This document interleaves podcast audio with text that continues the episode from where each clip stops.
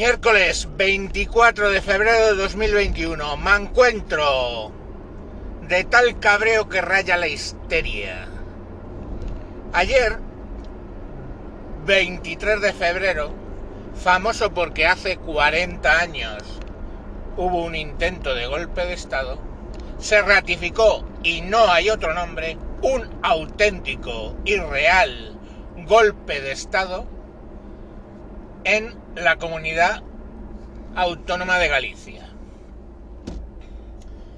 Ayer, un partido político sacó adelante lo que se ha venido a denominar en Galicia la ley Auschwitz. Yo soy de poco trivializar con la Shoah, porque fue un hecho tremendo, inimaginable, o sea, no entra en la capacidad del ser humano entender la totalidad de lo que aquello supuso, y no me gusta trivializar. Ese nombre, ley Auschwitz, no se la he puesto yo. Bien, empecemos por decir que la Constitución española genera tres posibilidades por las cuales restringir o suprimir derechos fundamentales. Son los estados de alarma, sitio y excepción. Los estados de sitio y excepción habilitan para suspender derechos constitucionales. El estado de alarma habilita para restringir. Es decir, con el esta, en un estado de sitio o excepción, tú puedes decir: fulano no puede salir de su pueblo, no te puedes mover de tu casa, y con un estado de alarma te pueden decir: oiga, usted puede moverse llevando una mascarilla y entre tal y tal hora. Motivo por el cual todos los que se saltaron eh, la cuarentena cuando nos, cuando nos encerraron, pues pueden y, y les multaron, pueden ganar el juicio, porque el estado de alarma no les permite la suspensión del derecho, por ejemplo, a la libre circulación. Y en aquel momento estaba totalmente prohibido salir.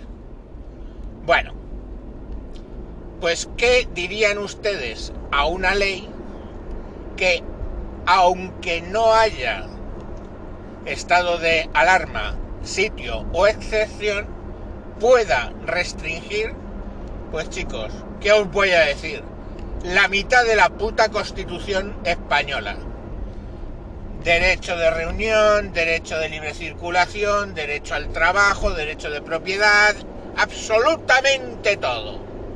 Todo. Esa ley se llama, en los círculos que están en contra de ella, ley Auschwitz, porque habilita al gobierno de Galicia a suspender todos los derechos de sus ciudadanos ante la sospecha, insisto, sospecha, no se da más datos, de una posible enfermedad infectocontagiosa. Sospecha. Y pasándose por el arco del triunfo lo que diga el gobierno central, lo que diga la Constitución, que, como digo, si el gobierno central no dice que hay estado de alarma, estos señores no pueden hacer absolutamente eso que dicen. Pero vamos allá, ¿por qué se llama ley Auschwitz? Porque somete, y lo pone así, somete a eh, los ciudadanos a que se pueda obligarles a tomar medidas médicas obligatorias de tratamiento, independientemente de la opinión o el deseo del enfermo. Eh, eso se salta absolutamente toda la deontología médica, no de España, del jodido puto planeta. O sea, nadie te puede obligar a operarte de algo. Nadie te puede obligar a que te tomes una determinada medicina. Nadie te puede obligar, eh, con pena de cárcel además, y con penas de hasta seiscientos mil euros, nadie puede obligarte a vacunar. Si eres gilipollas y no quieres vacunarte, pongamos por caso del sarampión, pues serás un gilipollas que no se quiere vacunar del sarampión. Pero nadie te puede puto obligar a ese tipo de cosas, ni a un tratamiento. Pero es que voy a más allá. Es que esta ley les habilita para internarte obligatoriamente, ¿eh? sometido, si hace falta, y lo cita, con medios químicos o con violencia, con la fuerza, para internarte en un hospital o en otro tipo de centros que ellos consideren. Por eso lo de la ley Auschwitz, porque habría el habría la potestad por parte del gobierno gallego de meterte en un campo de concentración de enfermos o presuntos enfermos o sospechosos, porque básicamente toda la ley habla de sospechosos y no habla de nada concreto. Esta ley, que a todas luces es inconstitucional porque se salta todos los artículos, te limita todos los, eh, eh, los derechos que tú tienes sin el amparo del estado de sitio o estado de excepción, y más allá de la restricción que le pudiera dar el estado de alarma, esta ley cae por su propio peso en el Tribunal Constitucional. ¿Pero qué pasa? Esta ley no la han sacado los putos bolcheviques estos del gobierno social comunista. No, no, no. Esta ley la ha sacado en mayoría absoluta el Partido Popular, que es quien gobierna en Galicia.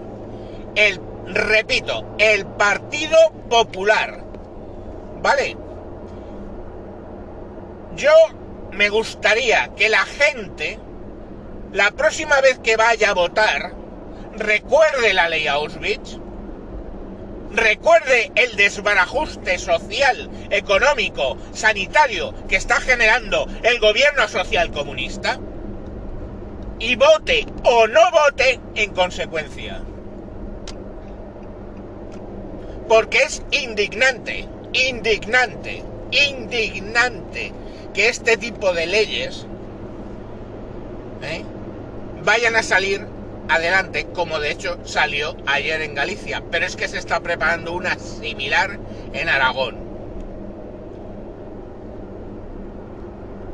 ¿De quién, quién habilita a una comunidad autónoma a saltarse de esta manera la Constitución española? ¿Quién? ¿Hasta dónde vamos a llegar con la puta mierda de reinos de taifa donde unos señores feudales de mierda eh, sacan sus putas leyes saltándose las del Estado? La ley que nos dio la democracia, que es la Constitución española del setenta y ocho. Si toses, puedes acabar en Galicia en un puto campo de concentración. O en un... porque es que no lo define, ¿eh? Habla de hospitales, pero luego u otros centros que pudiéramos habilitar. Es decir, oiga, todos los que han tosido directamente a un sitio para estar todos reunidos ahí encerrados. No sé, se me ocurren las imágenes que he visto de los centros de internamiento de extranjería. Se me ocurren las putas cárceles y se me ocurren los putos campos de concentración. Porque esta gente no tiene límites. No tiene límites. Con la excusa del puto covid diecinueve, excusa, están destruyendo la puta democracia. Porque a nadie les puto interesa. Y creíamos que el P P iba a defender algo. Ahí lo tienen. Ahí lo tienen. Porque ¿qué puedes esperar del gobierno social comunista? Cualquier cosa.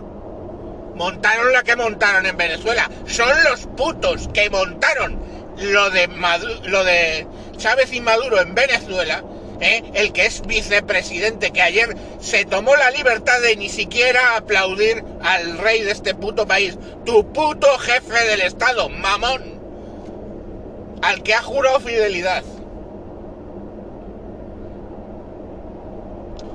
No sé ya qué deciros.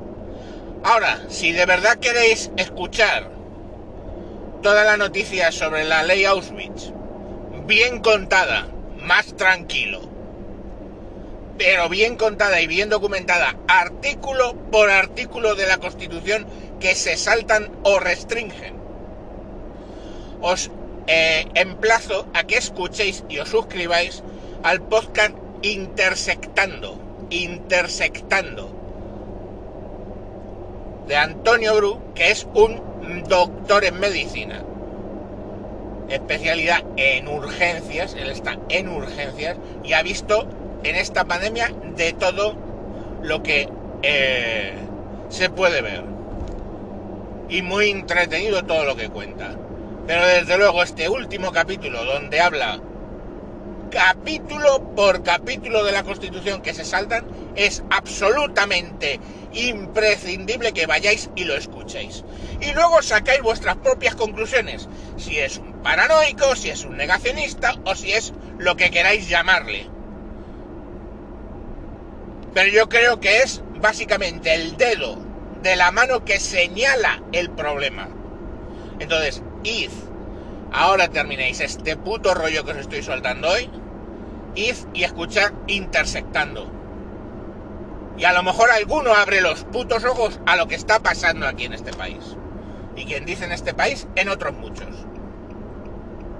No se puede utilizar un puto virus, por muchos muertos que se le atribuyan, para suspender los derechos constitucionales. Y menos un puto reino de taifas de mierda como es Galicia. No Galicia. No es una mierda Galicia, es una mierda su puto gobierno y todas las putas autonomías. Eso es una mierda. Entonces nada, vayan y entérense un poco de la verbena. Intersectando. Venga, adiós.